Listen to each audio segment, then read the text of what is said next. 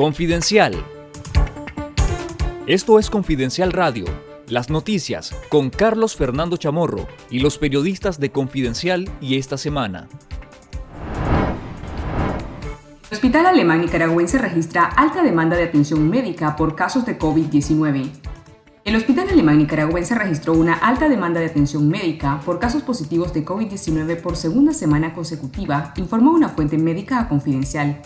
Según la fuente que pidió el anonimato, el hospital alemán atendió a más de 70 pacientes con COVID-19 en la última semana, aunque las hospitalizaciones se mantienen entre 35 y 40 pacientes, ya que los casos van y vienen.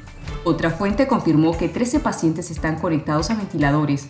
Una fuente del sector sanitario indicó que la sala COVID del Hospital Fernando Belespay también está llena, pero debido a la política de hermetismo en el sistema de salud no cuenta con datos específicos sobre los ingresos, en el informe semanal de este martes, el Ministerio de Salud reconoció 306 nuevos casos positivos de COVID, una cifra que no se registraba desde julio de 2020, pero mantiene estancadas las muertes en una persona por semana. En la última semana, el Observatorio Ciudadano reportó el fallecimiento de ocho trabajadores sanitarios. Una fuente confirmó la muerte del cirujano granadino Edgar Bodán Bravo este jueves. Las solicitudes de refugio de nicaragüenses en Costa Rica se triplicaron en junio, según datos de la Dirección de Migración y Extranjería costarricense. En junio, 4.378 nicaragüenses solicitaron refugio en Costa Rica, un incremento de más del triple en comparación con el promedio de 1.300 peticiones mensuales entre enero y mayo de 2021. La coordinadora del colectivo de derechos humanos Nicaragua Nunca Más, Wendy Flores, confirmó el aumento en el flujo de nicaragüenses que llegan a Costa Rica, Flores explicó que entre las razones para salir del país están las amenazas y hostigamientos por parte de la policía y militantes del Frente Sandinista.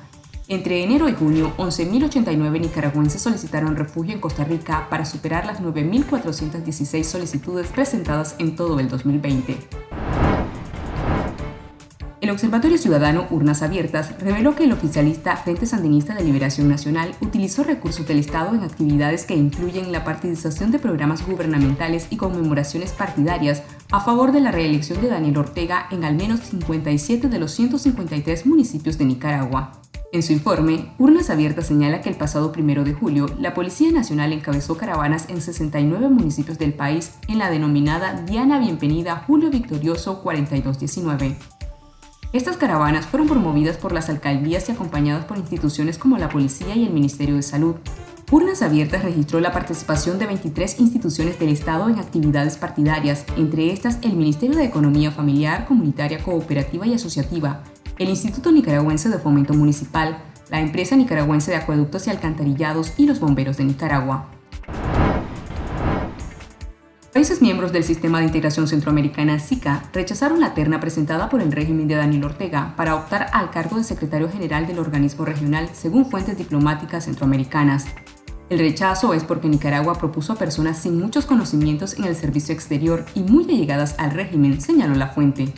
El gobierno nicaragüense propuso para el cargo al ex guerrillero sandinista y diputado del Parlamento Centroamericano Orlando Tardencilla, a la actual titular del Ministerio de Gobernación María Amelia Coronel y la coordinadora técnica de la Secretaría de Infraestructura del Gobierno Regional Autónomo de la Costa Caribe Norte, Luz Marina López Escobar. La terna nicaragüense fue presentada el pasado 22 de junio por el canciller Denis Muncada ante la reunión ordinaria de jefes de Estado y de Gobierno del SICA. Nicaragua puede presentar otra terna, sin embargo, insiste en que se elija a uno de sus candidatos.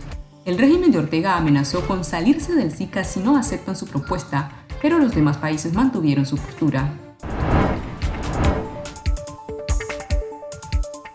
Esto fue Confidencial Radio, de lunes a viernes a las 12.30 del mediodía y los jueves una edición especial a las 11 de la mañana.